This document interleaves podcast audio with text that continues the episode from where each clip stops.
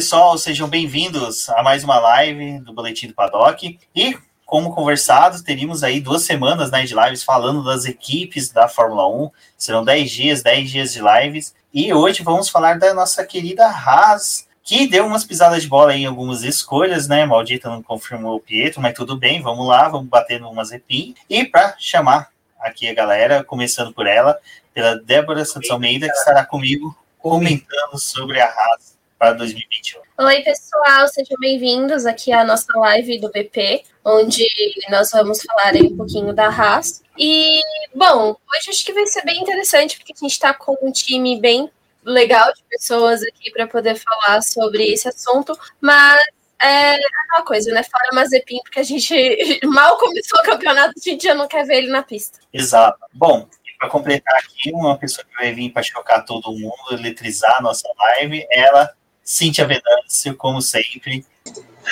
Olá, oi Rubens, oi Débora, boa noite todo mundo, bom, dia, boa tarde, boa noite para quem está ouvindo o podcast ou vendo essa live depois. É isso, hoje a gente vai falar daquela equipe que eu acho que durante um bom tempo ela foi meio que segunda, terceira equipe ali de todo mundo, né? De todo mundo tinha um carinho pela raça quando ela surgiu. E agora, infelizmente, né, por escolhas questionáveis aí do destino, é, esse ano meio que o amor acabou. Mas é isso, a gente está aqui para falar deles, das nossas expectativas para como vai ser essa temporada, né? Vamos ver. Exato. E estreando hoje aqui no boletim e nas lives, ela que demonstrou que faz o dever de casa, ao contrário de mim, que nunca consegue fazer uma pauta, fazer um estudo prévio para as lives, ela, Denise, a nossa fã de McLaren, mas que também veio uniformizada para a live da Haas. Bem-vindo. Olá, gente, boa noite, boa noite a todo mundo. Muito obrigada por me receber aqui. E vamos falar da Haas, então.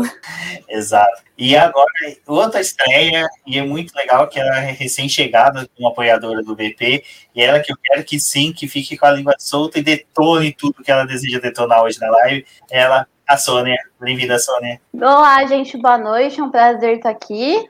Primeira vez, estou um pouco nervosa, mas vamos lá falar da Haas e das polêmicas dessa equipe, as expectativas para esse ano, né? Isso, vai lembrar que a gente vai dar uma passadinha só comentando sobre, sobre 2020. Depois vamos comentar um pouquinho sobre a dupla de pilotos, né? Um que a gente tem que segurar um pouco, principalmente os tapos de beisebol e tochas. E nossas previsões para 2021. Mas, Débora, 2020 para a Haas não foi uma daquelas coisas tão boas como foi, né? Ela foi uma daquelas equipes que a gente comentou ontem na nossa live, na edição da Williams, que a gente pegou o lançamento do carro, falou, nossa, um carro bom, bonito, né? Deve surpreender durante o ano, mas foi uma péssima construção de carro. É, eu acho que é, sobre a Haas é interessante a gente falar ainda desse período, né? Porque ela é uma equipe nova do grid, ela começou em 2016, então ela tem poucas temporadas ainda na Fórmula 1. Mas o melhor ano que ela teve foi em 2018 com o quinto lugar, né? Desde aí começou a decair o desempenho dela.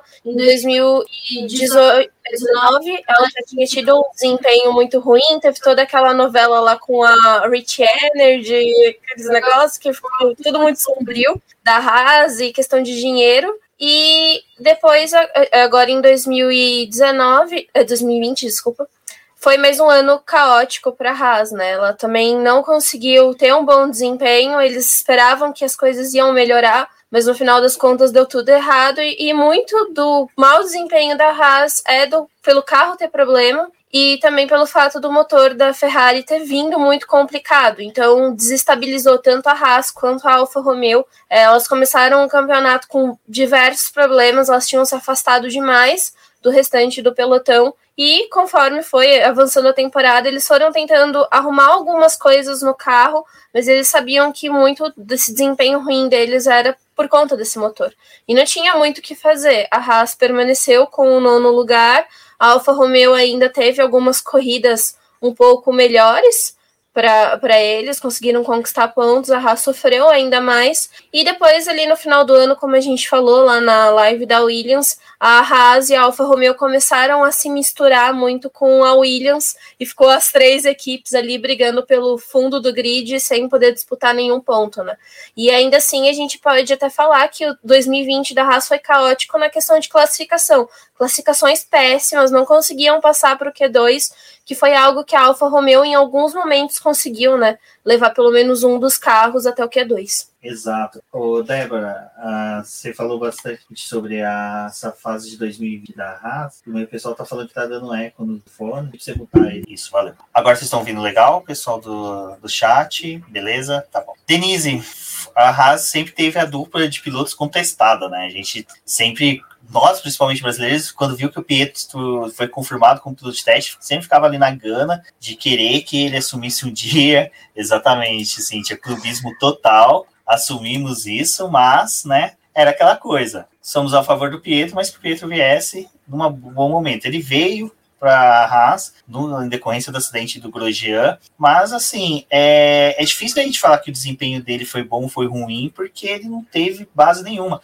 E isso é uma dificuldade que os pilotos de testes hoje em dia têm, de não conseguir realizar testes e a Haas hoje chega né, com dois novos pilotos, dois pilotos estreantes, que um testou absurdamente e até mesmo passou por diversas equipes, como foi o Mazepin, passou por Mercedes, Force India, como o Mick Schumacher que aproveitou ali a base da Ferrari para poder extravasar isso. Você vê que esses dois pilotos chegam com uma capacidade muito maior que até mesmo outros pilotos da base que, que estrearam na Fórmula 1? Olha, eu acho que pelo menos o Mick Schumacher chega com uma base sim. Primeiro que todo, todo o teste que a Ferrari consegue fazer, principalmente em Fiorano, com os testes privados, ela já coloca o Mick no lugar. É, ele teve uma preparação muito, muito forte. É, em dezembro, acho que foi em dezembro, foi lançado um documentário sobre o Mick Schumacher, duas horas de duração. E aí mostra toda a carreira dele desde de uns 15 anos, toda essa preparação para um dia chegar na Fórmula 1. Então você vê que foi tudo muito, muito, muito planejado. Tipo, desde o preparo físico, de como o corpo dele foi evoluindo para acompanhar é, toda a evolução da carreira dele, porque ele, ele mesmo comenta, tipo, a Fórmula 2, o carro é muito mais pesado que um carro de Fórmula 1, então preciso, preciso ter um, um preparo físico melhor. Eu preciso aguentar uma corrida e não ficar cansado. Então eu preciso ter um preparo físico muito além do que do que é necessário. Preparação mental também. Todo, tudo foi pensado no caso dele para ele chegar na Fórmula 1 super preparado. E ele sempre, durante essas duas horas, que você mais ouve é a palavra preparação. Que eu estou preparado fisicamente, que eu estou preparado mentalmente. Até mídia foi pensado em em ir evoluindo conforme a carreira dele. Então é, você vê que ele chega bem preparado, mas o problema é que ele não tem um bom retro, retrospecto em primeiras temporadas em cada categoria que ele disputou, né? Então vamos, vamos ver o que a gente espera. Se a gente for falar, é, se a gente for falar de, da carreira dele, desde a Fórmula 4 em 2015, ele sempre fez um ano ruim e depois um ano bom, que ou ele foi vice-campeão, terceiro lugar, ou ele foi campeão. Então vamos ver o que aguarda aí agora na Fórmula 1. Somente na Haas, né, que não tem um carro tão bom como, quanto os outros. Mick campeão da, da Fórmula 1 em 2022, eu acredito. Olha, não é impossível, aquela coisa que a gente vem falando, né? o novo chassi de 2022 pode surpreender, né, Cintia? Não, e só uma coisa que, tipo, é, quando, ele, quando o Schumacher estreou na Fórmula 3 e na Fórmula 2, ele, a primeira temporada dele, as duas ele terminou em 12 no campeonato. Se ele uhum. conseguir terminar em 12 esse ano com esse carro da Haas, cara, tipo, é uma vitória pro menino, entendeu? Pra equipe. Porque é como a gente passou aqui o ano inteiro falando, da, sabe, o quanto o carro da Haas era ruim, enquanto não tinha rendimento, por conta de tudo que a Débora falou, né? Então, tipo, tem aquele, teve aquele abismo né, na classificação final do campeonato de construtores, que você tem a Alpha Tauri, você tem o abismo, aí tem a Alfa Romeo, aí mais uns buraquinhos para baixo tem a Haas e lá embaixo a Williams, coitada lá, sozinha, assim, pra, sabe? É, respirando, não respirando no aparelho, que é um abismo, né? Que não tem aparelho lá, mas quase morrendo, né? Então, é, a Haas, ela tá num, numa situação que é, assim, é muito complicada. E eu sei que a gente acaba criando muita expectativa, não sei o quê, mas eu ainda estou muito pé no chão, no sentido de ser uma equipe que está enfrentando muita dificuldade com dois pilotos que são novatos, né? Tipo, não tem tanto, não tem experiência de corrida na Fórmula 1, né? Tipo, por exemplo, o, Pietro, ele teve duas corridas de experiência. O Mick Schumacher não tem, ele teve de treino. O Mazepin não tem, nem de treino, entendeu? Então, é, eu, eu tô sendo muito, muito realmente pé no chão, assim. E aí o que vier é lucro, né? Assim, a minha, já cortando aí vocês, desculpa, mas assim, já a, a minha expectativa é essa, que não deve melhorar muito, e se melhorar, parabéns para os envolvidos, entendeu? Porque é, apesar de, tipo, achar o Mick Schumacher, ele conquistou o título por ter sido muito constante, né? Tipo, ah, teve gente que teve mais vitórias que ele, né? Mas, tipo, ele teve 10 pódios na, no, no, no, ano, passado na Fórmula 2. Então ele se mostrou muito consistente. Mostrou que funciona, né? Foi campeão assim. Mas vamos ver, vamos ver o que ele consegue fazer com o equipamento que vão dar. Primeiro vamos ver que equipamentos vão dar para ele, depois vamos ver o que ele consegue fazer, né? E aí a gente vê se puxa, continua puxando a orelha do Gunther Steiner no final do ano ou não. Eu acho que o interessante do Mick Schumacher é que ele justamente entra para a Fórmula 1 dizendo que ele não é só o filho do Michael Schumacher, ele realmente quer provar o valor dele dentro da categoria. Então, acho que tudo isso que a, que a Denise falou, né, dessa parte de preparação dele, também é, foi muito importante e vai ser importante na Fórmula 1 até para ele é, conseguir conquistar as coisas por ele. Tudo bem que a gente sabe que o sobrenome Schumacher sempre vai ser muito lembrado, vai estar muito presente. É, afinal, a gente está falando de um grande piloto, né? É, 2020, o Schumacher em si, o nome, esteve muito presente por conta do Hamilton, dos recordes que o Hamilton estava perto de bater e principalmente de igualar a quantidade de títulos dele. Mas o, o Mick, ele tenta desvincular um pouco da imagem do pai porque ele quer ser conhecido pelos feitos dele e porque ele vai conseguir conquistar na categoria. Então, isso que a Denise também falou dele ter passado é, dois anos em cada categoria, né, ter conseguido bons resultados no seu segundo ano, é algo muito relevante porque a gente vê que ele teve um ano de adaptação na categoria, mas depois ele conseguiu realmente colher frutos. A gente, olhando ali a temporada de 2019 da Fórmula 2, ele já estava correndo com o Kylon Eilert, foi o vice dele nesse ano. Então, os dois também ali em 2019 não tiveram é, um resultado tão espetacular, mas em 2020 eles fizeram já uma boa temporada. É, é, realmente a questão do que vai acontecer com esse carro, porque ainda assim a Haas ela sabe todos os problemas que ela teve em 2020. Dificilmente ela vai conseguir sanar tudo isso em 2021. É, tem uma perspectiva talvez um pouco melhor pela compra das peças, por um auxílio da Ferrari, porque a Ferrari agora também está investindo pesado com a saída do Mick Schumacher para a Haas, porque eles querem, né? É, eles estão fornecendo pessoal de dentro da Ferrari para poder ajudar a Haas. Então pode sim ser que as coisas melhorem na Haas, mas não vai ser assim de, um, de uma hora para outra, né? Mas acende aquela luz ali dentro da Haas, sabendo que ela vai ter um suporte maior do que ela. A, a Haas ela teve um período que ela queria muito se distanciar da Ferrari. Ela não queria que a Ferrari colocasse pilotos dela ali, tanto que eles ficaram muito tempo com a dupla, né, o Kevin Magnussen e o Grosjean. Agora, finalmente, eles estão deixando a Ferrari agir mais ali dentro da Haas, então pode sim que pode ser que as coisas realmente melhorem. Eu queria dar uma, um complemento só no que vocês falaram, que é muito interessante que às vezes eu vejo as pessoas questionando muito o Mickey por conta de ele ter tido menos vitória que outros que competiram com ele. Só que uma coisa que é muito importante, eu acho que não só na Fórmula 1, mas em qualquer esporte, na minha visão, é consistência. Pra você ser um campeão, para mim, é consistência. A gente pode ver um exemplo disso com a McLaren mesmo no ano passado, que conseguiu o P, ficar em P3 nos construtores, justamente porque sempre o Sainz e o Lando eles estavam sempre em boas posições ali.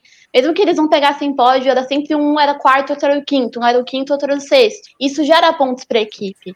Então, o piloto ser consistente, tá sempre na pista, não perder o carro, conta às vezes muito mais, né, do que ter um monte de vitória, de ter uma vitória não, ter pódios, mas depois não conseguir nada além do pódio. Tem exemplo aí com o próprio Drogovic, que conseguiu mais pódios do que ele, né, mas não chegou lá no topo. Então é muito interessante ver que durante a temporada ele ficou em 10 pódios, né, ele ajudou a equipe, ele conseguiu essa vitória. Então, óbvio que nessa temporada da Haas a gente tem que esperar para ver como é que vai estar o carro, como é que ele vai se adaptar também tenho esse pé no chão, não acho que vão chegar os dois arrasando. Também não acho, vou dar uma opinião impopular, também não acho que o Mazepin vai comer tanta poeira assim. Porque ele tem, a pai dele tem dinheiro, ele estuda, porque ele tem toda a estrutura que ele pode ter, ele estuda, e eu acho que vai ficar próximo do Mickey. Aquilo que a gente fala, o Mickey, a primeira temporada, ele estuda, ah, como é que tá, ele sente o clima, ele vai ver tudo para no ano seguinte acho que vir mais forte.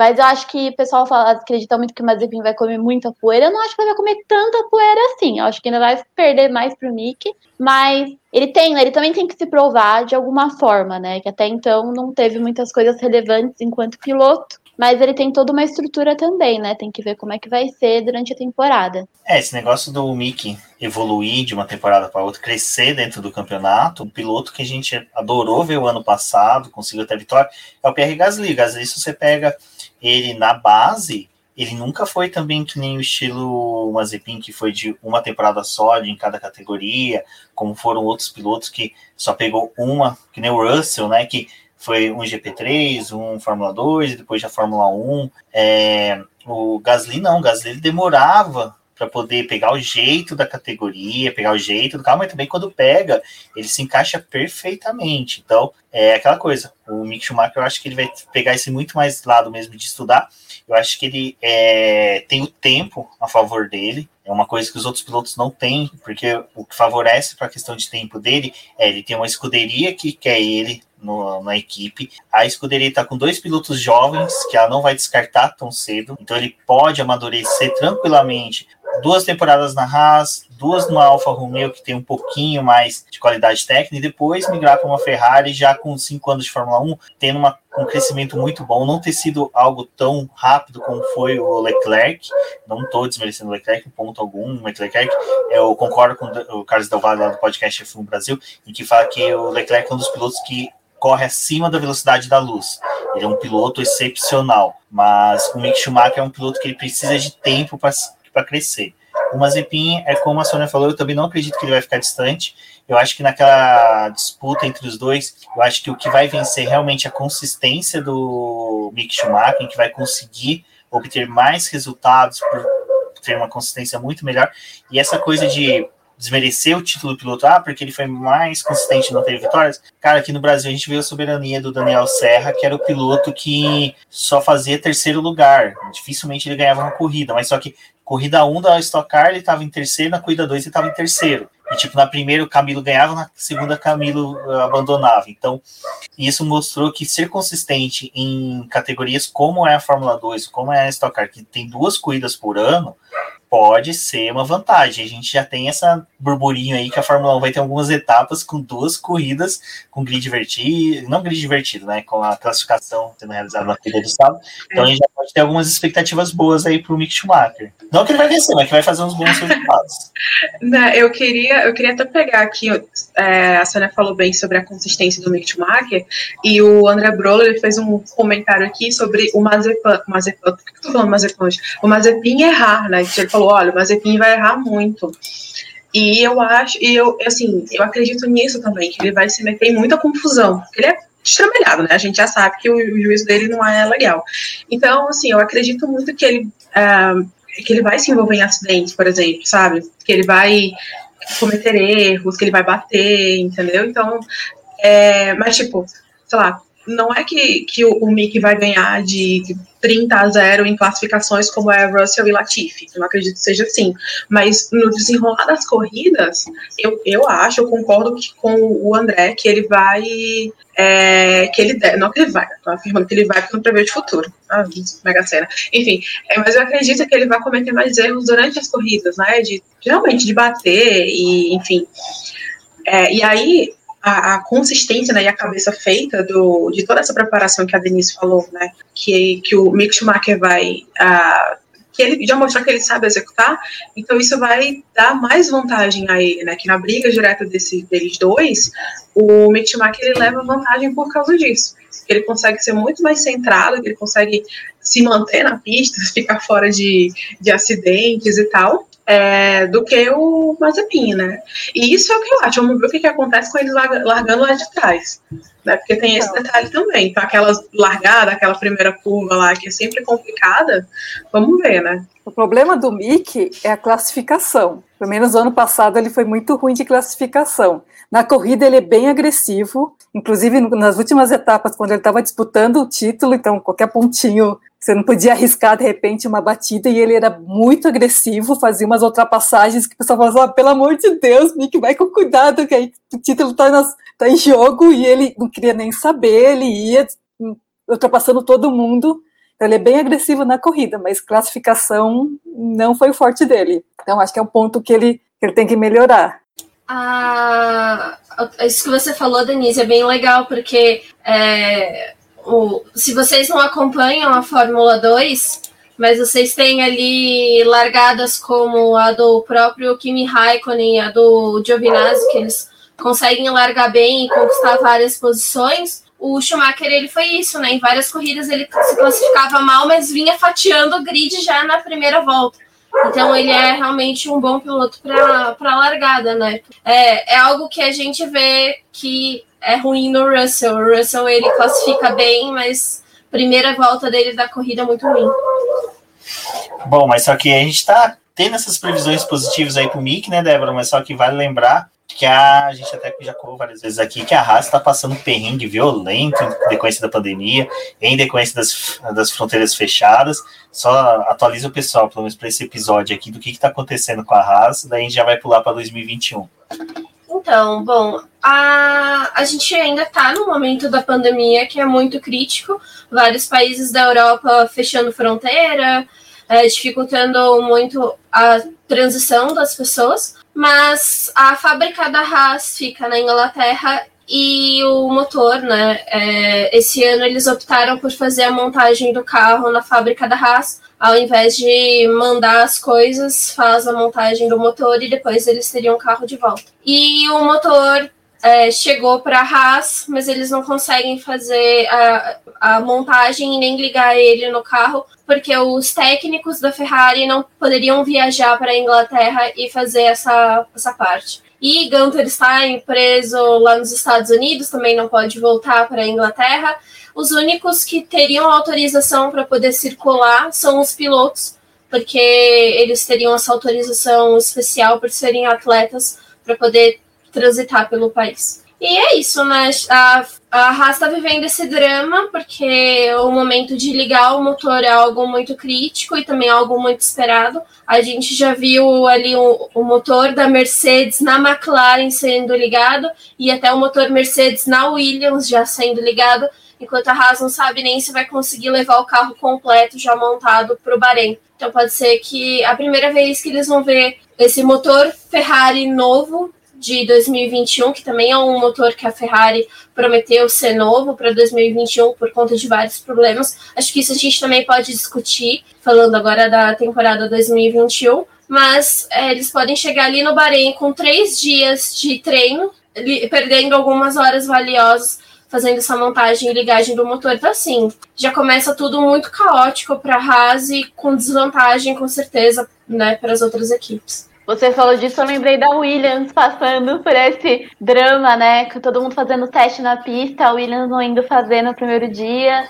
Pode ser que a gente viva coisas parecidas com a Haas aí nesse começo de temporada também, né? Não, e Sônia, é, é muito ruim, né? Porque a gente tá falando da quando aconteceu com a Williams, eles ainda tinham tempo para poder fazer os testes. Agora a gente tem três dias, tipo, é um dia e meio para cada piloto fazendo teste. Outra coisa que a gente já tinha falado em uma live aqui do BP é que as outras equipes estão lidando com pilotos experientes, né? A Haas ela tá com pilotos novatos. Mick Schumacher ainda realizou testes com a Ferrari utilizando a Ferrari de 2018, eles fecharam ali Fiorano, fizeram outros testes ao longo de 2020 com os pilotos que poderiam chegar na Fórmula 1, enquanto o Mazepin ele não teve contato com o carro de Fórmula 1 antigo, sequer com o de 2020, né? Ele também não participou do, dos testes. Então, para o Mazepin, o negócio já é, tipo, é escalonado num nível muito mais difícil.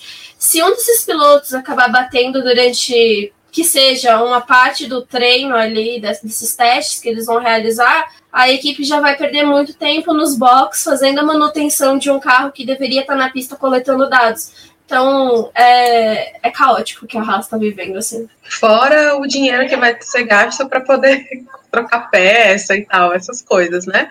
Ah, mas é aquela coisa, assim, a gente não quer dizer que é bem feito, não, mas bem feito. Sim, um negócio que eu queria comentar aqui. que o, o Thiago Forrec falou que é, é, é Forrec falou, uh, que o, a Ferrari manda o motor sem um manual de instrução para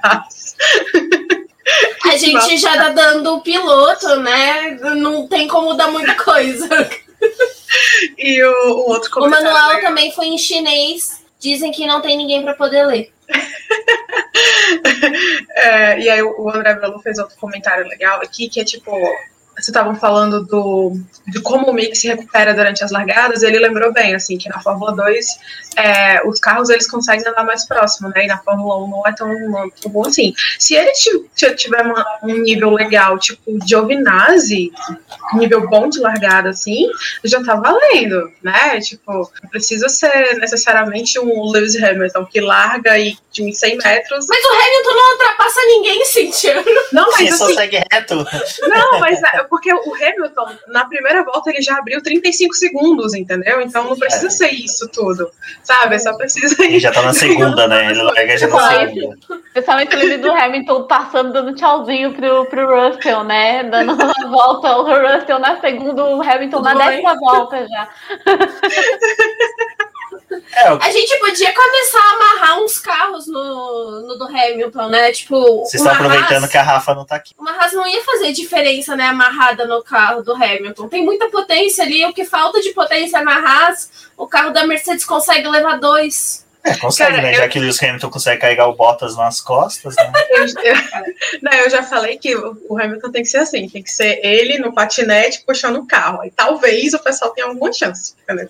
Ele tinha que correr com o patinete dele, vai todo mundo de carro e ele vai com o patinete. Mas esse lance do, do, do carro ser construído em cima da hora, o prejuízo é mais por causa realmente dos pilotos serem estreantes. Quem vai se ferrar vai ser o piloto que foi sorteado para faria o teste no primeiro dia. Porque se for o Mazepin, ele vai bater mais um bolo de dinheiro em cima da mesa para o Gunter tirar o dia do Mick Schumacher. Então, esse que vai ser o maior prejuízo. Questão do desenvolvimento do carro, eu não acredito que vai ser tão grande, não, porque acho que a Haas realmente o carro não vai ser vai ser mais do mesmo, né? Principalmente, né, Denise, que dos, das equipes, a única equipe que ainda tem possibilidade de desenvolver mais o carro é a McLaren, porque teve as autorizações por causa que teve recebimento do motor Mercedes, a Aston Martin que economizou alguns tokens ali para poder né, satisfazer o Sebastian Vettel dizem que vão utilizar alguns tokens para implante capilar nele, mas, né, Denise, a, a Haas ela tem isso, né? A evolução dos carros deste ano não vai ser tão grande. Provavelmente vai ser só mais um, uma coisinha, uma pecinha aqui ou outra, porque o foco é 2022. Sim, e, e, o, e o ruim, por exemplo, até é, a Red Bull também está ajudando a AlphaTauri, também a AlphaTauri vai utilizar peças da, da Red Bull e a Haas fica sozinha. Ela não tem quem ajudar, então realmente todo todo todo o planejamento dos carros já está para o ano que vem. E eu não sei o que, que a Haas vai conseguir tirar daquele carro, o que, que ela vai conseguir planejar. Eu ainda tenho esperanças que com a ajuda da Ferrari, quem sabe durante a temporada saia alguma coisinha um pouco melhor. Essa ajuda da Ferrari que é o risco. A bichinha tem esperança na ajuda da Ferrari, oh, meu Deus. Eu sou sonhadora, gente. Amiga, você tá andando muito com o Zac Brown, né? Assim não, calma, vamos com calma. Ô, Denise, eu, eu tô com você porque a ilusão que eu tenho não é com a Haas, entendeu? É com a Alfa Romeo. Então eu fico iludida que a Ferrari vai ajudar, mas Aí eu lembro que é a Ferrari. Não, assim, sobre a questão da ajuda da Ferrari, eu acho que de toda essa previsão, de tudo que a Ferrari fez no final do ano agora para se aproximar da Haas, o que eu vi que foi mais forte foi o corpo técnico para dar suporte ao Mick Schumacher. Vale lembrar que eles, contrataram, eles levaram coach para só auxiliar o Mick Schumacher, foi também, eu tô tentando lembrar o nome dele, que trabalhou com o pai do, do Mick Schumacher, Michael Schumacher, então tem todo um corpo técnico que tá por trás ali do Mick, que vai ser muito mais forte, que vai auxiliar ele, e é por isso que, pelo menos na minha visão, eu acho que sim, esse ano a Haas deve ficar até atrás da Williams. Uma, porque ajeitar esse carro de 2020 não seria algo fácil, que o próprio Grosjean e o Magnussen falava que acertava a suspensão dianteira, ferrava a traseira, acertava a traseira, o carro desistia de correr, era uma coisa inguiável, era horrível. Então, o próprio Pietro, até mesmo em algumas lives que ele participou, ele explicou, falou, gente, é, era, era, era, trabalhoso demais você guiar um carro de Fórmula 1 que, comparado com os outros, era uma coisa muito fácil. Você pegava, via os outros pilotos das outras equipes saindo tranquilo, macacão sequinho, quase sem suar, e os pilotos da Haas saíam esgotados. Então, assim, nem tanto que o próprio Roman Grosjean, durante a temporada, ele fazia um exercício físico, fazia uma preparação física muito mais forte que outros pilotos, por causa desse desgaste que o carro da Haas criava. Então, eu, para mim, esse carro realmente precisava. Eu acho que o Grosjean foi o melhor fez pela Haas botando fogo em um dos carros, porque ele conseguiu se livrar de uma Jabiraca e tiver que construir uma nova. Isso. É, o Arthur aqui tá perguntando né, se a combinação de pilotos é, inexperientes, mas o motor é, deixaria a Haas atrás da Williams. Arthur, é muito difícil da gente saber, porque a Williams a gente sabe que é um carro também caótico, o motor é muito bom, a gente tem a combinação do Russell ali, mas a Ferrari está prometendo um motor que eles dizem que tem mais potência, que foi satisfatório nos primeiros testes realizados ali na fábrica e que daria potência aos carros, né? É, não, não vai fazer uma Ferrari, por exemplo, voltar a brigar pela primeira posição, mas eles esperam voltar ao pódio. E eu acho que poderia dar um pouco mais de força para a própria Haas e para a Alfa Romeo. Não acho que talvez a Haas vai ficar atrás da Williams. Eu acho que é mais provável que a gente veja um cenário muito parecido com o que foi 2020. Talvez com a Haas ainda conseguindo conquistar alguns pontos, mas eu acho que o ano da Williams ainda vai ser pior do que o da Haas, mesmo com uma dupla de pilotos inexperientes. Porque é o que a gente estava falando, acho que a gente não falou ainda muito do Mazepin, mas o Mazepin, ele é um piloto caótico, né, em decisões, mas ele também é um piloto que teve resultados bons em 2020. Ele esteve em pódio e conquistou vitória. Então, assim, perto do Mick Schumacher em questão de desempenho, os dois foram bem. É, acho que eles vão continuar andando próximo do que a gente viu que foi Grosjean e Magnussen, uma dupla que acabou se consolidando e tendo é, os pilotos conseguindo andar próximo mas eu acho que cair ao ponto da, da Williams né, passar, porque se a gente falar da Williams passar a Haas, ela também poderia passar a própria Alfa Romeo, né? Uma coisa que eu, que eu queria só comentar também, que falou do Mazepin, né? Falando questão do desempenho, é, não querendo comparar, que não dá para comparar muito, mas tem isso que a gente falou do Mick, que numa temporada ele tá lá em décimo e na outra ele é campeão. O Mazepin, ele não tem títulos, mas ele também tem muita oscilação de uma temporada para outra, né? Tem temporada que ele foi, eu não tenho de cabeça agora, mas teve temporada que ele foi décimo segundo. Se a gente pegar essa última temporada, ele chegou a ser terceiro no campeonato, né? Mas terminou em quinto. Mas ele também conseguiu seus pódios, ele tá sempre ali meio que na briga, né? E tem essa coisa do fator do dinheiro, do preparo. É óbvio que ele não teve a chance de testar o carro ainda, né? Não teve essa vantagem. Mas é aquilo que também foi falado. Tem toda uma temporada pela frente. Eu acredito que eles vão pegar essa temporada para se adaptar ao carro, para ir fazendo essas mudanças. Acho que até da, talvez, assim, sendo otimista, da metade pra temporada, da temporada para frente, eles já vão estar tá com um desempenho um pouco melhor, um pouco mais equilibrado. Acho que vai precisar de umas corridas, né, para se acostumar com o carro. É, nessa briga com a Williams, aproveitando que teve o comentário, a vantagem da Williams é que está com pilotos que já conhecem muito bem os carros que eles estão pilotando, né? O, o Latifi e o Russell já estão aí dois anos correndo, dois, três anos, né? Correndo com a, com a Williams. Então tem essa vantagem deles conhecerem o carro que eles estão pilotando coisa que o Mick e o Mazepin eles vão precisar de mais tempo para se adaptar, né? Então, mas eu também, eu acredito que esse ano a Williams vai fazer seus pontos finalmente, eu tenho essa ilusão no meu coração. Mas eu acho que ainda a Haas fica na frente da Williams. É, essa questão da Haas na frente da Williams, a gente tem que lembrar que pode valer a pena e pode não valer a pena. Porque tem duas questões, né? Tem a primeira premiação, que você vai ganhar alguns milhões a mais, não, ninguém vai querer recusar isso mas também tem aquela questão, você vai perder ali em torno de 10, 12 horas do túnel de vento, dependendo se você ficar à frente da outra equipe. Então, as duas, eu acho que as duas equipes vão começar a ponderar bastante, e dependendo do que elas verem de desenvolvimento do carro, para o 2021, eles podem querer trabalhar até posicionamento de equipe no calendário. Isso é uma coisa que pessoal da mídia internacional já vem falando bastante, que as equipes vão começar a pensar se pular para ganhar 10, 12 milhões a mais vale a pena e, e perder 10, 12 horas de túnel de vento.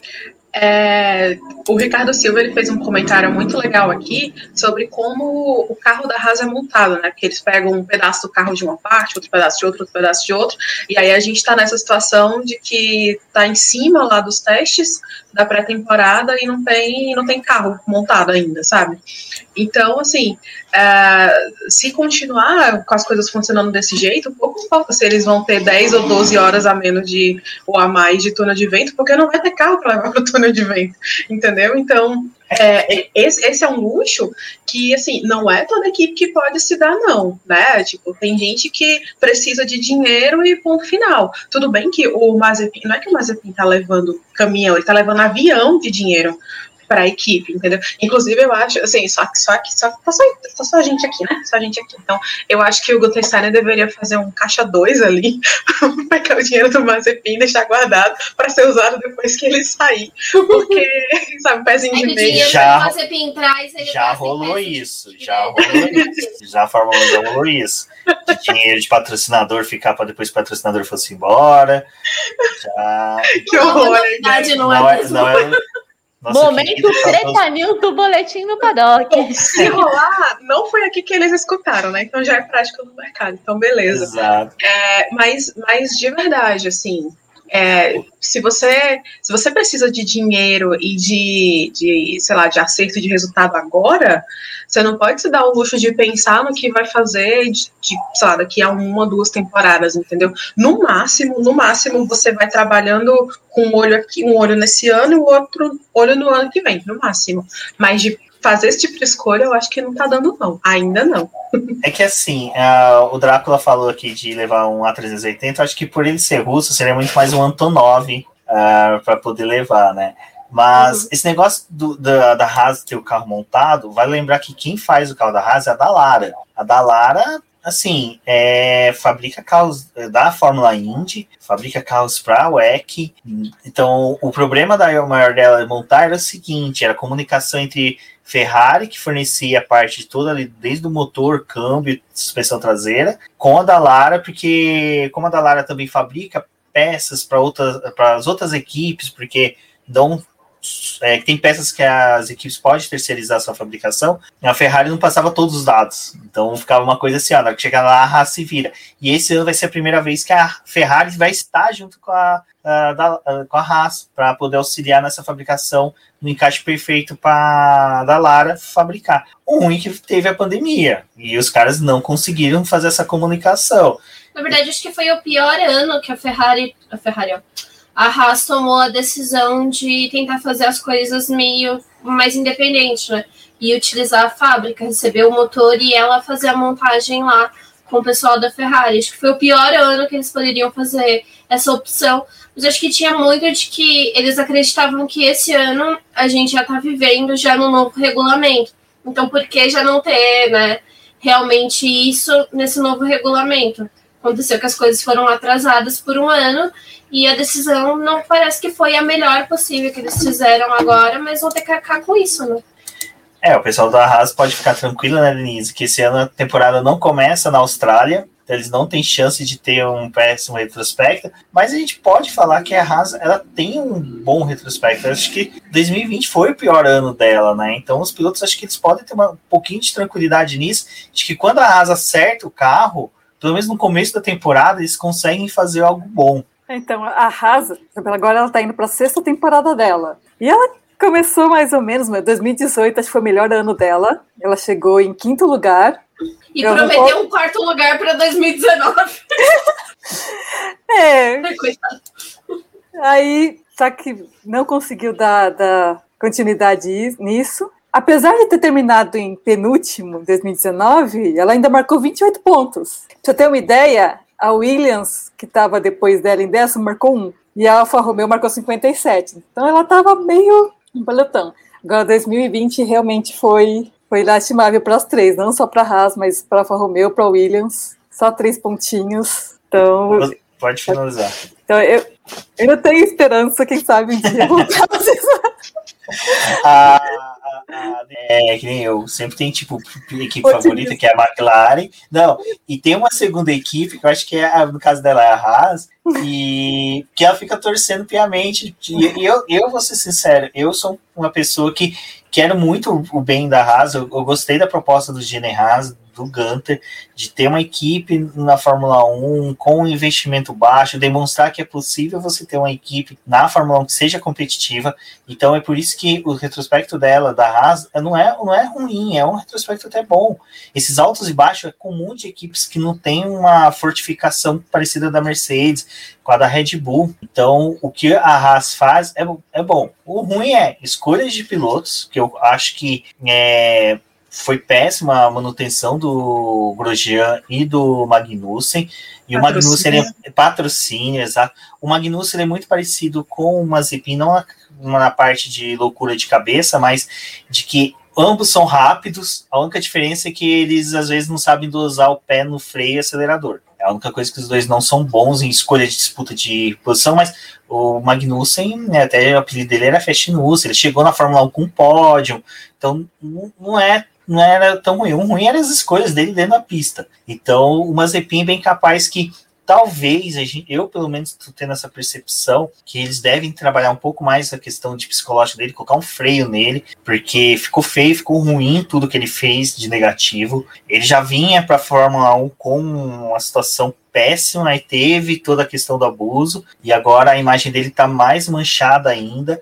Eu acho que é, pelo menos a Haas deve falar, olha, querido, segura, porque não vai ter dinheiro do mundo que mantenha você nessa Fórmula 1 dessa forma. É, aquela famosa dar uma. Ai, desculpa. Não, pode falar, pode falar. É que aquela famosa dá uma segurada, né? Porque assim, a Fórmula 1 veio o ano inteiro com aquela coisa de Race as One, não sei o quê. E daí, chega no final do ano, passa toda essa mensagem e daí traz um piloto com esse outro retrospecto.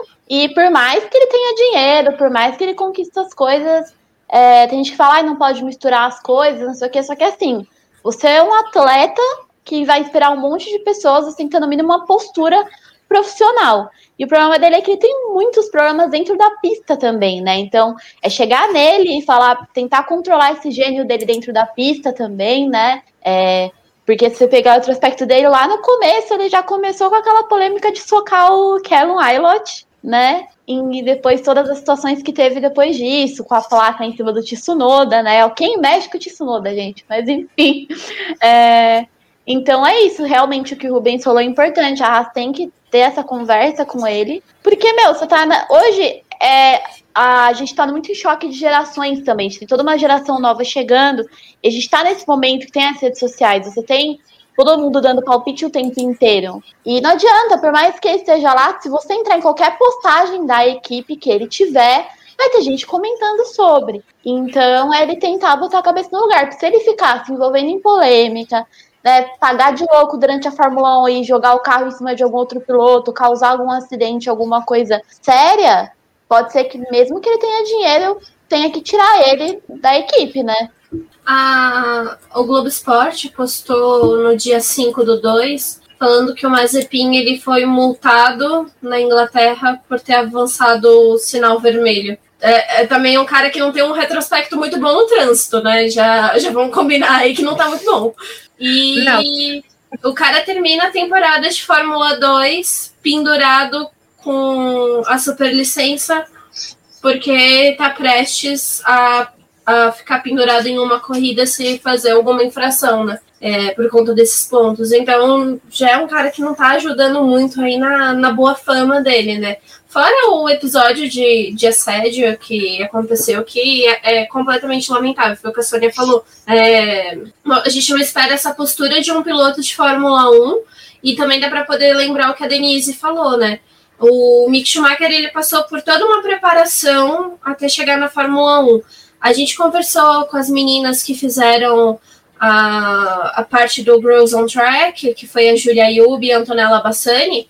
Elas falaram que os pilotos passam, sim, também por um treinamento de lidar com a imprensa e lidar com as pessoas. Tipo, realmente saber como se portar, o que falar, como agir. Não é só nas pistas, é um treinamento para fora também, para a vida. Que, que tem gente que realmente né, acaba perdendo a cabeça. O automobilismo acaba é, por ter vagas limitadas, por você ter que agir em um curto período de tempo, por é, quando você já está, sei lá, com 27 anos, você já é considerado um piloto velho, dependendo da onde você está ali do, de um campeonato. Num campeonato de base é praticamente inaceitável que você tenha uma idade tão avançada. Então, é, a pressão, eles estão lidando ali desde o kart. Não, não é uma coisa que, que chega na Fórmula 1 e a pressão cai em cima deles. É algo que eles estão realmente lidando. E aí a gente está falando de um cara que, putz, ele vai chegar na Fórmula 1, mas ele pode estar pendurado. Ele pode nem correr a primeira etapa se ele fizer uma besteira nos testes de pré-temporada, sabe? Então, é, é um momento que a categoria prega uma coisa e aí a gente está vendo equipe e piloto agindo completamente diferente. A gente teve várias críticas ao Roman Grosjean e ao Magnussen por disputas pesadas deles na pista, por acidente que eles cometeram, por é, várias coisinhas assim que foram manchando e foram colocando em xeque a permanência deles na Fórmula 1. E agora a gente tá com um cara caótico, é, tipo, ah, tô aqui o carro, pode correr, vai ser ótimo ter você aqui sentado no nosso carro, porque a gente precisa de dinheiro. Sabe? É. Desculpa, Rubens. Não, é, é, eu acho assim que, além de tudo isso, né, uma coisa que me dói muito ver é tipo, ele não é um piloto ruim. Ele não é espetacular, mas ele não é ruim, ele é ok. Só que, tipo, ele, como pessoa, ele é uma pessoa tão difícil, tão complicada, que às vezes pra gente é difícil você querer que ele, que ele inclusive dê sinais de. Tipo, você quer que ele melhore, lógico. Mas, assim, é, é tão ruim torcer para ele por ele mesmo, sabe? Ele dificulta a gente torcer para ele. É difícil isso. E aí, teve, teve um outro comentário aqui do Ricardo muito bom, que ele falou que ele não acredita que eles vão conseguir ajudar a desenvolver o carro da raça, né? Porque, além de tudo, tem isso, né? Então, tipo, o carro, ele é um Frankenstein, né? Então, é, são dois pilotos novatos e inexperientes e é, fica difícil também acreditar nessa evolução da equipe como um todo por causa da dupla de, dupla de pilotos, assim. Tudo bem, eles podem, sabe, ter um, uma iluminação divina e dar tudo certo para eles. Mas também pode dar, é mais, tem mais chance de dar errado do que de dar certo, né? Então, principalmente por conta desse, é, eu acho que o comportamento do Mazepin pesa muito nisso, sabe? Porque, querendo ou não, por mais que você queira ser profissional, cara, quando você gosta da pessoa, é muito mais fácil trabalhar com ela, entendeu? Então eu fico pensando na, na parte da raça que precisa trabalhar com o Mazepin, que precisa montar carro para ele, que precisa sentar e discutir dados com ele, entendeu? Que precisa é, estar ali dia a dia, enfim, fazendo todo aquele trabalho de, de equipe, piloto, engenheiro, mecânico, não sei o quê. É, e assim, para mim, isso deve ser muito difícil? Mas para mim, que eu tô aqui muito bem sentada na minha cadeira, né, e tal, uh, não sei como é que é pro pessoal da raça, sabe? Ter que lidar com isso. E aí você ter o pessoal da, do, das mídias sociais, que tem, que os coitados lá que não tem nada a ver com o que o cara faz são xingados, entendeu? Então, assim, é, é, é uma escolha, é uma pessoa que carrega tanta coisa negativa com ela que afeta a equipe, assim, de, sabe, de todas as maneiras, né? Porque é aquela coisa, o piloto, ele tá lá sozinho no carro, mas ele não corre só, né? Tem, tipo, umas 80 pessoas trabalhando para ele estar tá ali no carro. E o que ele faz afeta todas essas 80 pessoas, entendeu? Então, sabe, por mais que eu queira que ele evolua, é difícil acreditar que ele vai conseguir evoluir por conta disso, entendeu? Por conta dele mesmo. Então, não sei. não sei o que, que vocês acham. É difícil acreditar, né, numa evolução.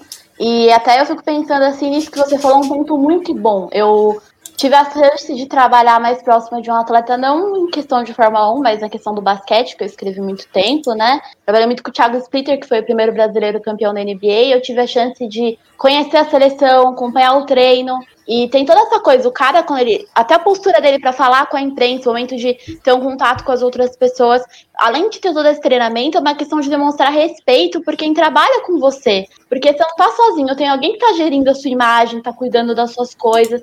É questão de ter respeito pela equipe que trabalha com você, né? É, e isso vai em uma série de fatores, né? E você, hoje que a gente estava falando até das redes sociais e tudo mais, que tem esse, tá tendo esse contato mais próximo dos pilotos com os fãs por causa da Twitch, por conta de tudo isso, que gera uma simpatia, né? Porque aqui a galera gostando do Lando Norris, que vai faz uma live na Twitch, se aproxima e tem essa, essa coisa, esse carisma. E também é importante, as pessoas têm que entender que é importante esse lado, porque isso traz patrocinador. Você acha que o cara abre lá a Twitch e vê que tem, sei lá, 50 mil pessoas vendo Lando Norris da Fórmula 1 fazendo um negócio, ele não vai querer patrocinar? Por isso tem Free Fire no, no na McLaren agora e tudo isso. É importante os pilotos terem essa consciência, os atletas terem essa consciência também, porque é realmente muito difícil, é um trabalho de várias pessoas juntas, né? Claro, o piloto é que está mais exposto, que tá na linha de frente, mas se ele também não se ajudar, não tem como, né, é, é trabalhar com isso. Isso também é uma coisa que me preocupa, porque eu também quero ver, como o Rubens falou, a gente quer ver essas equipes pequenas evoluírem. Eu quero ver a Haas evoluir. É muito difícil chegar na Fórmula 1. Poxa, a Haas tem seis anos só de Fórmula 1, né? É, isso também conta. Quem que vai querer patrocinar uma equipe que tem uma imagem manchada, né? Ninguém vai querer pôr a sua marca ali com a Haas. Vai encher galera... o carro do Mick Schumacher de patrocínio é. e deixar o do Mazepin lá liso. Nem com o nome da Haas ele não corre. Infelizmente, Sim. na Fórmula 1 eles não permitem isso, né? Senão não. aconteceria. Seria tipo o Indy, né? Você tem mesma equipe com carros com pintura diferente. É, aí vai virar aquelas camisetas de futebol do Brasileirão. com 20 mil propagandas. Mas é, isso também é muito importante, né? Porque eu vejo alguns comentários na internet, o pessoal falando, ai, querem que tudo seja politicamente, politicamente correto. Não é questão disso, gente, é questão de fazer o trabalho da forma correta. Não, não tem nenhum problema do cara sair à noite e pegar todo mundo que ele quiser. Todo mundo faz isso, todos os pilotos ali são festeiros, né? É a gente ainda quer descobrir quem que a Sara pegou, né? Precisamos descobrir quem que é o piloto. Ah, Se tiverem fotos, a gente aceita. O pessoal tava numa coisa em cima disso.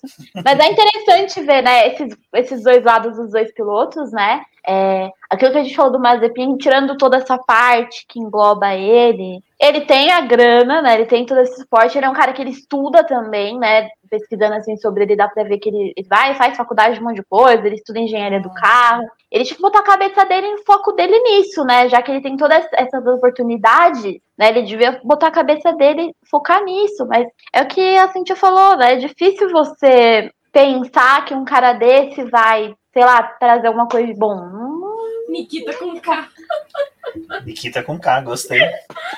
Ah, bom, a gente Obrigada, já tinha. Desse... José. Ah, tem um piloto da Stock Car, que é um piloto que a gente não gosta, porque ele teve uma postura é, ridícula também com mulheres, e a gente não escreve sobre ele quando faz release, a gente fala o piloto do carro tal, o piloto de companheiro de tal. O, o Nikita a gente tava tentando achar alguma coisa, a gente coloca. A gente pode só colocar um K, tipo NK, NCK, alguma coisa assim, porque a gente não quer que o pessoal pesquise tanto Nikita e chegue no VP. Uh... Aquele que, não, aquele que não pode ser mencionado, tipo o Coloca, faz, faz um, uns, aquelas listas de apelidos, que nem político, sabe? Quando faz aquela listinha lá, desgraçada. Pronto, faz um, um uma listinha dessa. É tão bonita, gente, que a gente não consegue colocar uma zipinha lá. Ah, uma zipinha, a gente tava falando de patrocínio, ele teria um patrocínio que ele teria no carro, seria do pai dele, que já patrocinou ele na Fórmula 2 isso eu não duvido que venha estampado no carro da Fórmula 1 da Haas, apesar que a gente não pode criticar, porque o Drogovic, né, tem a empresa do pai dele ali também no carro, mas acho que é a única patrocinadora forte mesmo, ou seria as usinas de Chernobyl. Mas também tem esse problema da isso que eu ia falar, né, do, da mineração lá do pai dele lá, porque o Drogovic tem a empresa lá da família dele lá, mas, né, não tem essa polêmica toda, porque é muito estranho entrar Haas, colocar lá o nome, eu até tenho aqui qual é o nome da, da empresa lá do pai dele, que é de minério, é o Uralcali, né?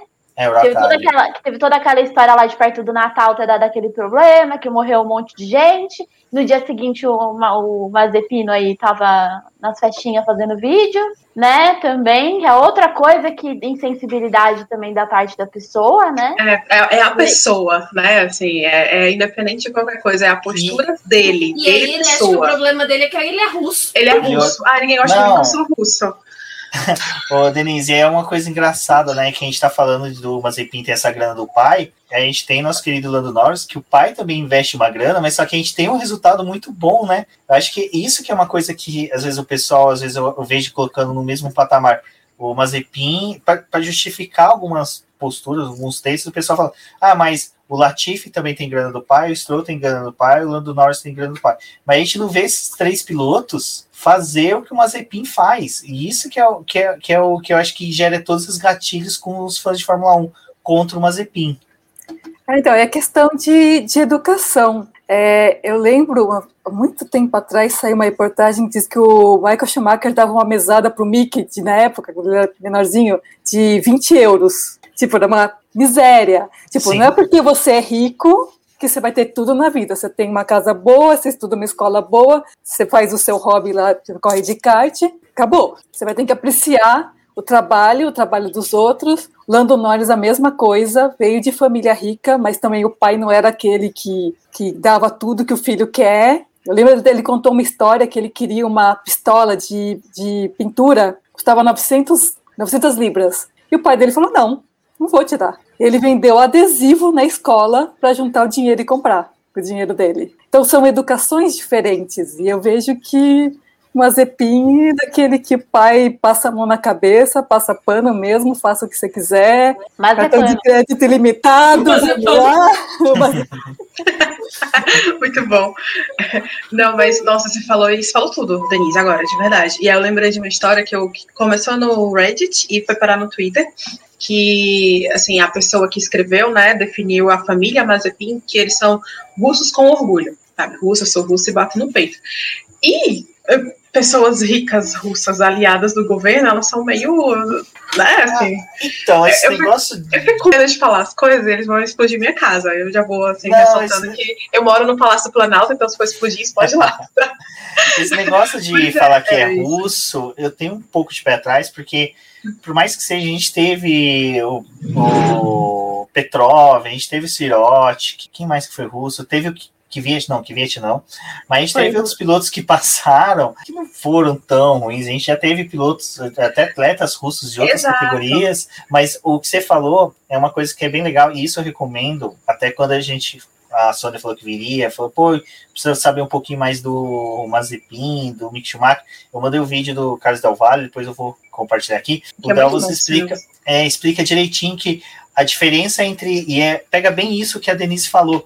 O família do Stroll, do Latifi e a do Norris, todos eles para poderem ficar ricos, chegarem à grana que eles têm hoje, foi na base do trabalho. O pai uhum. do Mazepin, não, ele herdou da União Soviética toda a estrutura, todas as empresas que ele tem. Então, porque quando teve a dissolução da União Soviética, começaram a sucatear. É vocês imaginar, na época que o Fernando Henrique começou a privatizar as empresas, em vez de ele privatizar, ele tivesse começado a dar para as famílias que eram grandes políticas no Brasil, começasse a dar as empresas, desse a Embraer para a família do Collor, desse a, Embraer, é, a Petrobras para a família dos Magalhães. Então, é isso que aconteceu na Rússia, então o pessoal não tem essa coisa de buscar o dinheiro ou saber o valor que o dinheiro tem. O, a família, eu gosto muito de cavalo e uma vez eu vi o Lando Norris compartilhando que ele estava num Aras com a família dele. Eu falei, ah, que legal, fui ver o perfil. Na verdade, a família tem criação de cavalo, cavalo de piso, e teve alguns stories, acho que deve ser irmã dele, eu nunca procurei para saber, em que o Lando estava ajudando eles a mexer com os cavalos, questão de limpar baia, carregar cela, e a família inteira que é envolvida com a parte de cavalos, eles trabalham mesmo, não é aquela coisa de tipo mandar um peão, tipo buscar o cavalo na cocheira, ou fazer limpeza, não, eles vão e fazem. Então é uma coisa que é, é muito gratificante você ver que o piloto, mesmo tendo dinheiro, eles buscam criar esse, esse, essa, como poderia dizer, esse perfil de pessoa que dá valor ao dinheiro e com isso sabe respeitar o próximo. E é uma coisa que eu tô achando muito interessante que eu estava tentando falar agora há pouco e eu lembrei agora, é que a gente está tendo a Haas, esses dois pilotos estreantes, Mick Schumacher, muito bem conceituado, todo mundo gosta, mas a gente tem ali na, nos jogos virtuais, né, que tá rolando agora o campeonato, a Haas liderando como equipe, tem os irmãos Fittipaldi disputando lá, então a imagem da Haas virtual tá tendo muito, uma imagem muito boa, o pessoal tá gostando, os Fish Brothers estão comandando Eu muito bem. Eu tô acompanhando, tá muito legal. É muito bacana, e você vê que a Haas simplesmente optou mesmo por grana, em vez de às vezes, é, tipo, falar, não, Pietro, fica aí esse um ano que não vai ter ninguém, o Carlo, o pessoal fala bastante, mas só que a própria Ferrari quis dar uma freada nele, e eu acho que a gente tem que torcer bastante para o Mazepin fazer alguma coisa durante a, a pré-temporada, sim, para que ele possa ser punido e fique suspenso aí de umas duas corridas e o Pietro possa fazer a corrida no lugar dele.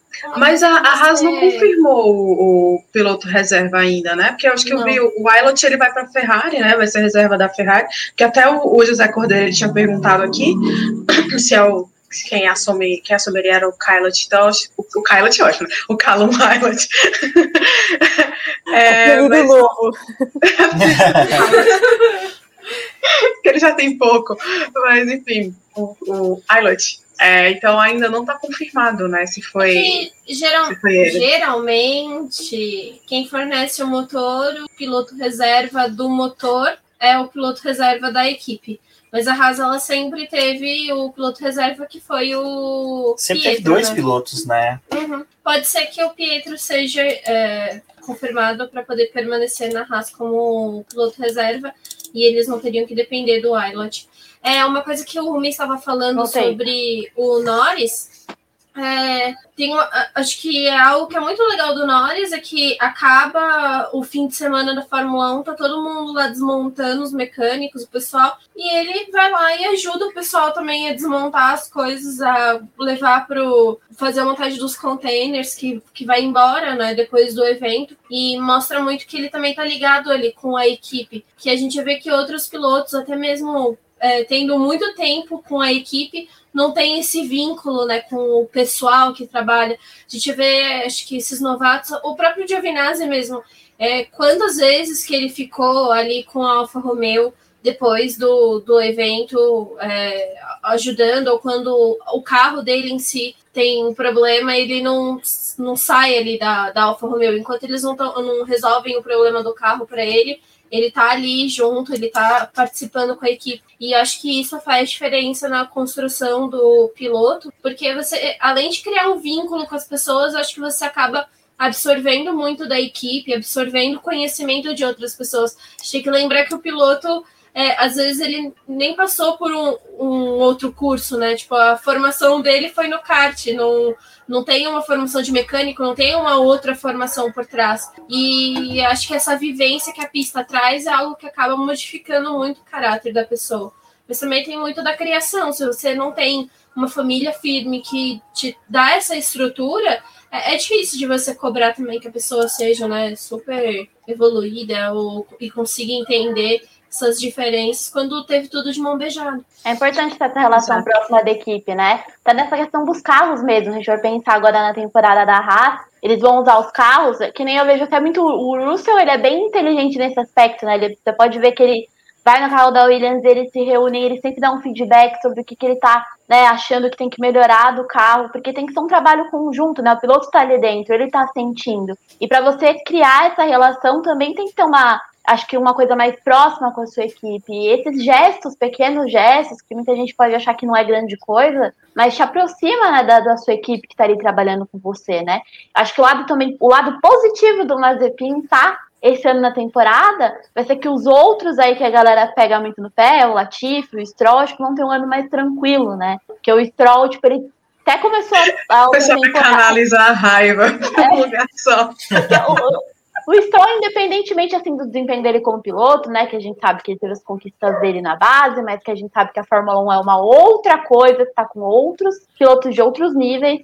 Mas ele sempre foi um cara extremamente educado, ele nunca deu nenhum tipo de trabalho. Eu não gosto muito de engenheiro que trabalha com ele. O engenheiro dele é um pouco grosso. No dia que o menino bateu lá, o engenheiro dele nem perguntou se ele estava bem, né? E ele estava até que bem no começo da temporada passada, né? Depois que bateu que desandou. Mas enfim, é, eu acho que o Latifi e o Stroll vão ter um ano mais tranquilo, acho que para trabalhar em relação aos ódios direcionados, né? E aí o Mazepin é aquilo, né? São as escolhas, né? Ele teve as escolhas dele e vai ter que lidar com as consequências disso. Só espero que ele tenha consciência na pista, que não estrague o carro sendo imaturo, né? Porque sobra trabalho para a Haas aí lidar com tudo isso, né? Ou que Só ele uma- estrague e caia logo fora e entre outra pessoa que não puder trabalhar.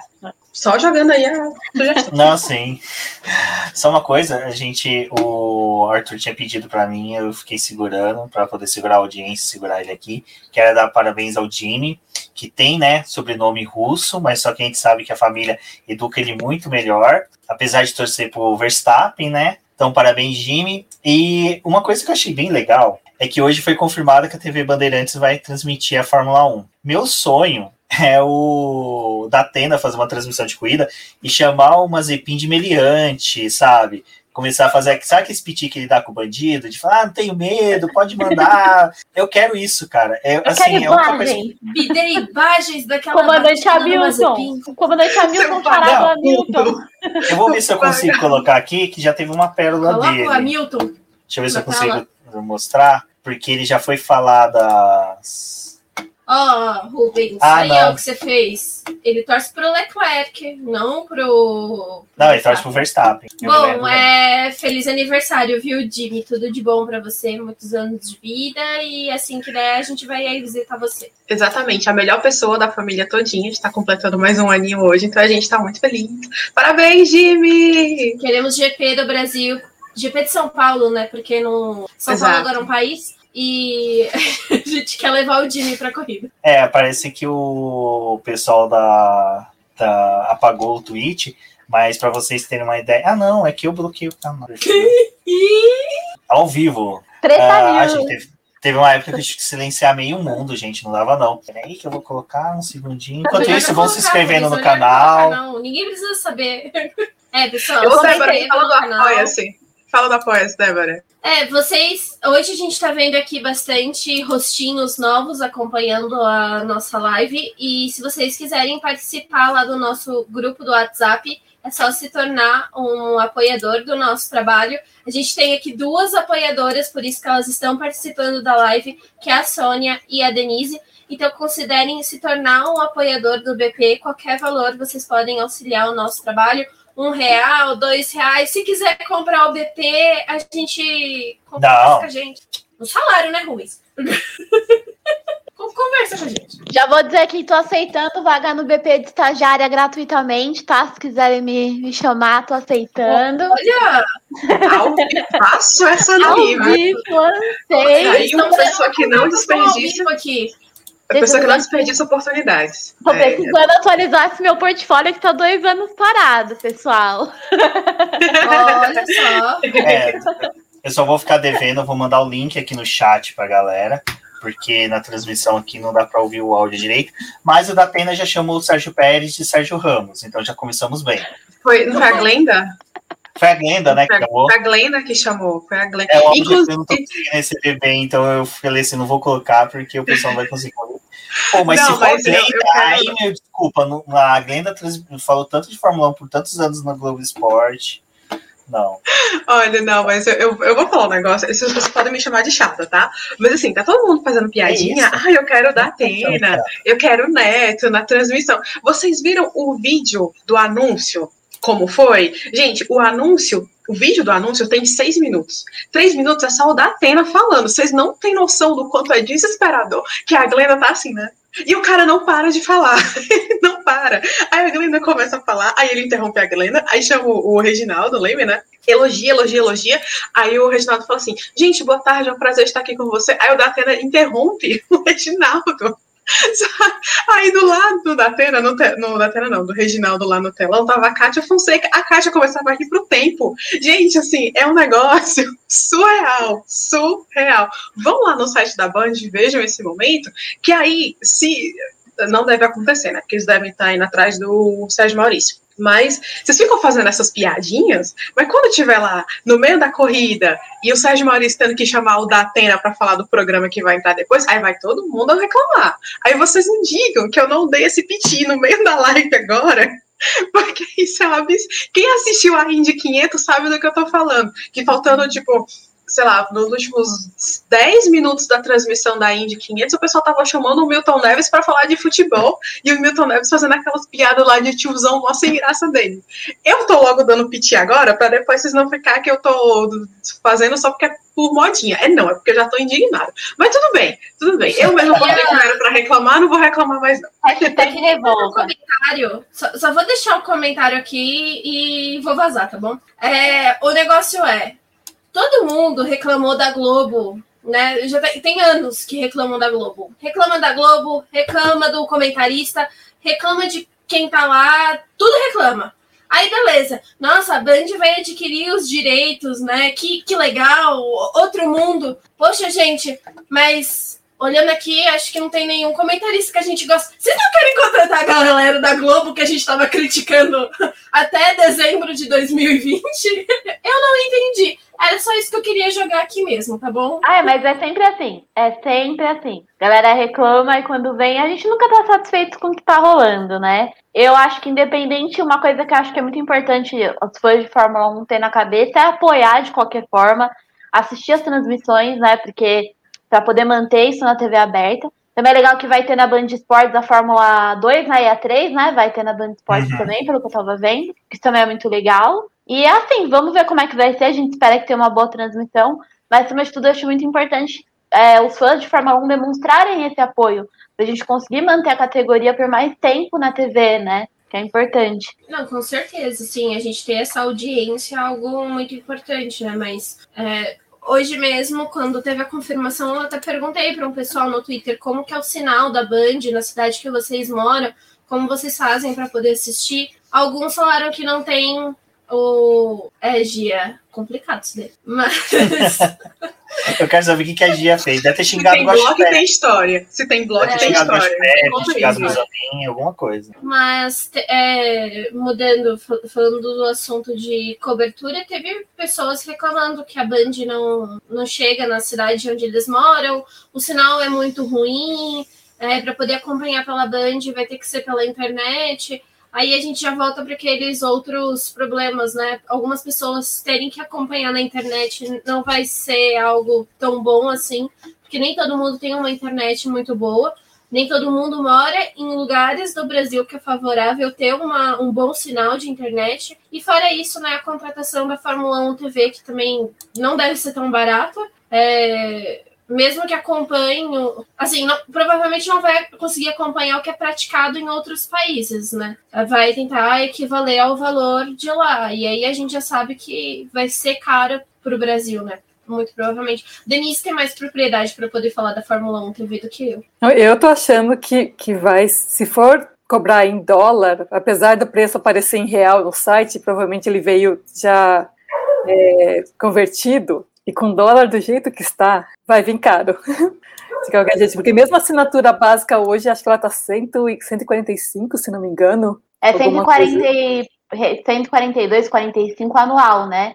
Isso, anual. Não lá deles, mas quando chegar aí a TV, F1 TV Pro, vamos então, ver como é que vai estar. Eu acredito que seja pelo menos o dobro. É, o pessoal já estava falando aqui que parece que já meio que anunciaram 265 reais, é que agora durante a live eu não vou conseguir puxar, mas vai ser um preço salgado, infelizmente. É, é ruim porque o pessoal vivia falando de questão de ah, vamos pro stream, vamos pro stream, só que hoje tudo tá indo pro stream, e hoje naquele bate-papo que a gente teve no grupo, a gente viu que algumas pessoas vão ter que optar ou fica com o Spotify, ou fica com o Disney Plus, ou começa a juntar a família, fazer os planos familiares, mas Fórmula 1, pelo que eu vi, não tem isso, então vai ser uma despesa a mais.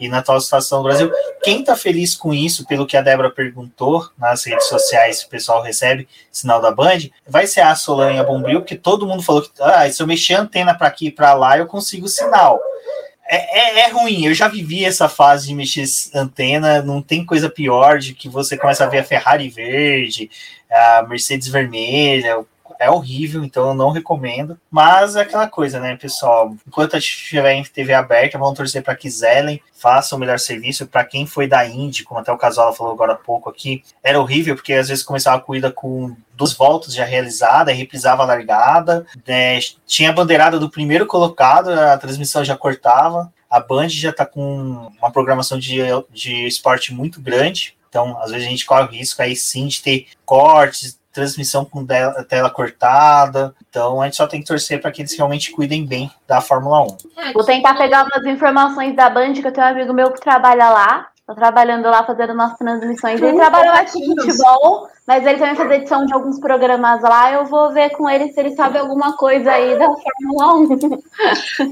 Deixa eu falar, a, o Tadeu ele comentou aqui que a Serasoli tinha colocado um print, e aí eu mandei aqui no chat, Rubens, que é isso aí. Né? Então, quem pode, quem pode pagar 300 reais por ano, legal. Quem não pode, boa sorte, né? Mas. Assim, não é tô... é tão caro quanto você fazer a manutenção de uma TV a cabo que você vai pagar, sei lá, cento e poucos reais por. Isso é mensal, né? É, no mensal, porque pelo que eu tava uhum. vendo, o próprio Band Sports ele entra naquele pacote intermediário de canais da, da, da, dos pacotes né, de TV, pelo menos na net, na net, claro, seria mais ou menos isso, que ficariam 119 reais por mês, mais ou menos, para você ter outros canais e a Band Sport. Aí a gente está falando de um serviço exclusivo da Fórmula 1, que vai ter acesso à Fórmula 2, à Fórmula 3, essas categorias, mas é também um preço salgado, né? Diluído nem tanto, mas ainda assim, tipo, é, não é só isso, né? Você vai ter que ter um pacote de internet bom que vai suportar esse streaming. Você vai ter que criar uma estrutura, né? É, tipo, é. A, nem todas as TVs recebem atualização de aplicativo para você assistir na sua TV. Tipo, você vai ter que botar a gambiarra do notebook na TV para poder assistir. A gente vê isso com o Disney Plus, né? Que chegou agora e um monte de gente não tem acesso na TV, né? Então tem que ver como é que vai ser com a Film TV também aqui. Ah, Uma dica é você esperar, porque eu consegui assinar com desconto em janeiro, no final de janeiro. Então espere um pouquinho para a Fórmula 1 Pro. Daqui a pouco eles fazem uma promoção aí e tinha um monte de gente brava que tinha acabado de assinar e logo depois eles fizeram uma puta promoção. Ai, é, é, verdade, é verdade, é uma boa dica. Assim, espera a Fórmula 1 lançar a promoção, porque se eu não me engano, não sei se foi ano passado ou foi ano retrasado, que eles estavam dando 25% no valor da assinatura anual. Então, ótima dica da Denise. Espera a Fórmula 1 mandar a promoção, que aí é melhor. É, pessoal, vamos torcer para que agora a Band se dê bem, coloque o Neto para xingar o Mazepin, né? Pelo menos isso a gente tem que torcer. Nem que seja só uma corrida, xinga o Mazepin, depois deixa, vira meme, eterno meme é o que importa pra gente. E, no caso, né, agora a gente acabou de falar da Haas, acho que não sei se as meninas querem falar mais alguma coisa sobre a Haas, sobre as expectativas para este ano. Beleza. Fechou, fechou. Fechou? Todo mundo, então, reunido na porta do Hilton para pegar o Mazepin é. de porrada. Lembrando que temos que torcer para a vacina, para que a CPI e a ação judicial lá do Rubens Nunes não derrube o GP do Brasil, ou se derrubar, que seja refeita todos os contratos e que seja realizado o GP do Brasil de uma forma que o dinheiro público seja muito bem utilizado, vamos pensar nisso. Mas, tendo GP do Brasil, vocês que comparecerem ao autódromo, vacinados. Levem as plaquinhas escrito We Say No to Mazepin para erguer. A gente vai fazer camisetas, né, com as letras assim. Vai ser o maior coral de ofensas já realizado para uma Faz pessoa. Faz coloca para vender na lojinha do VP. Exatamente, vou fazer. Eu, eu, tenho medo, né? Um pouquinho só de retaliação russa, né? Veja o opositor do Putin lá, como é Mas que aí você cadastra contra o nome. Bom, tem isso. Bom, pessoal, então acho que é isso. Pode falar. Coloca o endereço no, no Palácio do Planalto. É... Não vem pra... pagamento ir para lá das vendas, né? não, é só o endereço de é, como é que fala? Ah, não, não vou saber dizer. Mas enfim, é isso. Quem é o responsável? É essa pessoa aqui do Palácio do Palácio. Do Palácio. O, o, de cobrança é outro. Qual é o endereço para cobrança? Exato. Bom, pessoal, agradeço muito as meninas por terem vindo. É, foi um prazer. A gente estava com a Mari Coelho escalada para participar, mas só que a internet dela não permitiu, e isso já é um bom exemplo de que a gente pode ver aí que aconteça, né? De internet não permite a gente, às vezes, assistir uma corrida. Então, a importância da TV aberta receber a Fórmula 1. Ah, só, só uma coisa, eu não sei se na F1 TV acontece isso, a Denise pode falar melhor. As primeiras etapas do aplicativo, com o aplicativo da Fórmula 1 é, é sempre terrível. O sinal não funciona direito, aí a atualização que eles colocam no aplicativo é uma porcaria. Aí você fica todo perdido tentando entender aqueles gráficos que eles inventaram um dia antes da, da corrida e começa a travar o próprio aplicativo, que é só para você acompanhar os carros e o tempo às vezes dá problema. Eu não sei se na F1 TV também acaba acontecendo isso, mas o aplicativo em si às vezes tem pinos assim. Eu também eu assinei faz pouco tempo a F1 TV eu vi tanto no celular quanto no navegador, eu tive alguns problemas também, às vezes, de a perder a qualidade. Você tá vendo, de repente, que a qualidade fica bem baixa. E eu sei que também é uma questão da internet aqui nossa, né? Que a gente, a gente, depois da Netflix, a gente quer tudo, que a Netflix ela consegue rodar o HD até com a internet bem baixa, né? E a gente fica com essa expectativa nas outras e não é bem assim. A F1 TV oscila bastante. Bom, a, a Débora é, até um dia, agora que a gente tá pegando a mania da Twitch, eu vou fazer um dia a transmissão da Débora, como é que ela acompanha a corrida. Porque uma vez eu falei num churrasco e ficou todo mundo me aloprando do BP, falando que eu sou louco, porque não é assim. Mas a Débora não, não olha pra TV, ela fica acompanhando pelo live do, dos tempos da corrida. Aí eu e ela começa a discutir, que eu falo, não, esse piloto nunca vai chegar no outro. vai porque ele fez isso, não sei o quê o Gêmeos está em Júpiter na fase dele e tal, então ele vai conseguir umas coisas bem loucas. E então eu vou fazer umas lives dela assistindo, só acompanha pela timeline. Vocês vão ver, meio estilo Matrix, o pessoal só fica vendo os númerozinhos ali, ela consegue acertar tudo. Uh, então, vamos finalizar. Hoje falamos da Haas, galera. Lembrando que nos próximos 10, nos próximos dias, falamos ainda das outras oito equipes. Denise retorna para falar da McLaren. A esse dia, com Will Mesquita, Cíntia, eu, e se der tudo certo, eu quero trazer mais alguém para a gente poder fazer um clubismo. Sônia também, eu não me recordo se a gente conseguiu escalar ela em outro, mas ela deve retornar sim. Débora e Cíntia, como sempre, me acompanhando aqui na live, me auxiliando bastante. Muito grato pela participação das duas. E é isso, pessoal. É só uma coisa, Denise, eu perguntei: o Combo VIP é o canal da sua irmã, né? Sim, é o canal da minha irmã. Então, canal pessoal. séries e filmes.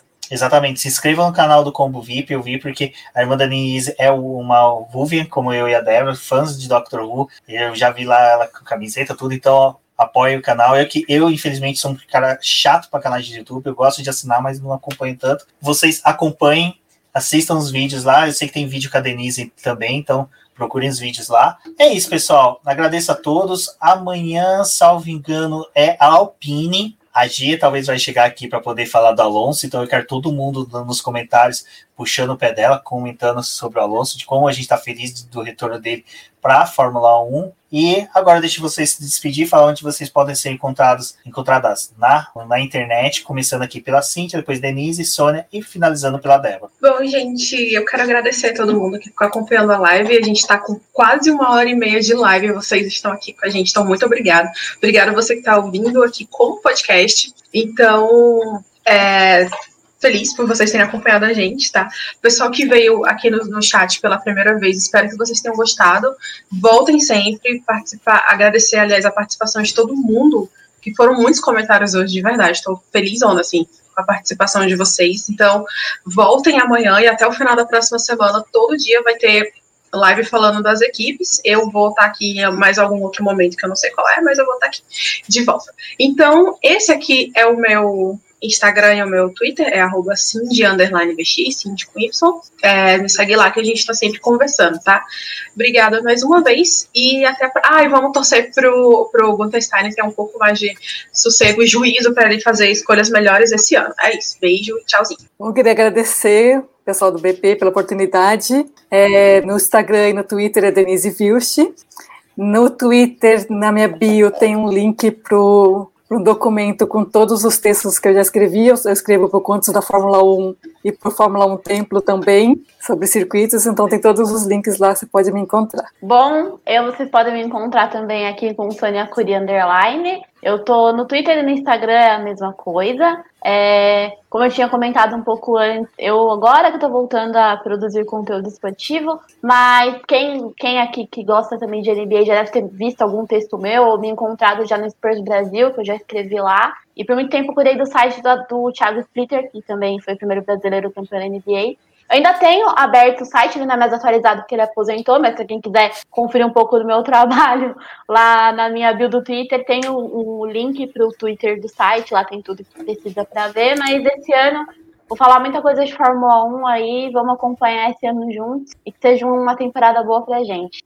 Bom, pessoal, muito obrigada, meninas, por terem aceitado participar da live aqui. Foi bem legal conversar com vocês hoje. Muito obrigada a todo mundo que também participou aqui no nosso chat. Se vocês estão escutando este programa pelo podcast, compartilhem nas suas redes sociais, auxiliem na divulgação do BP nas suas redes sociais. E participem aqui com a gente das lives. Fica o convite para vocês estarem aqui às sete e meia da noite com a gente mais uma vez nos próximos dias. Vamos continuar falando sobre as outras equipes. E muito obrigada pela participação de todo mundo que está aqui, que é, foi novo aqui hoje no nosso chat, todo mundo que mandou mensagens. Muito obrigada por estarem aqui prestigiando o nosso trabalho e até uma próxima. Tchau, pessoal.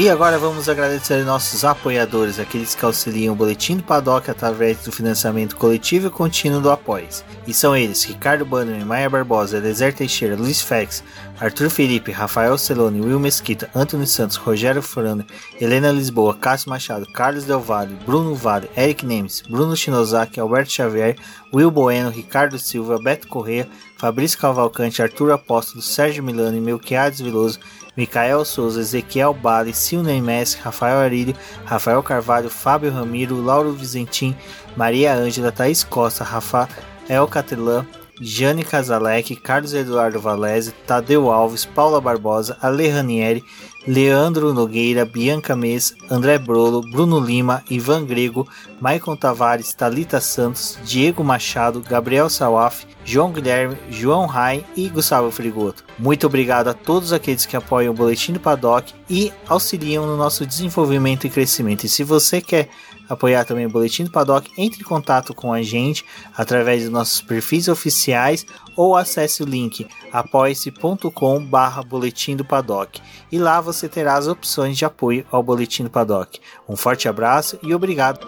Isso é tudo, pessoal!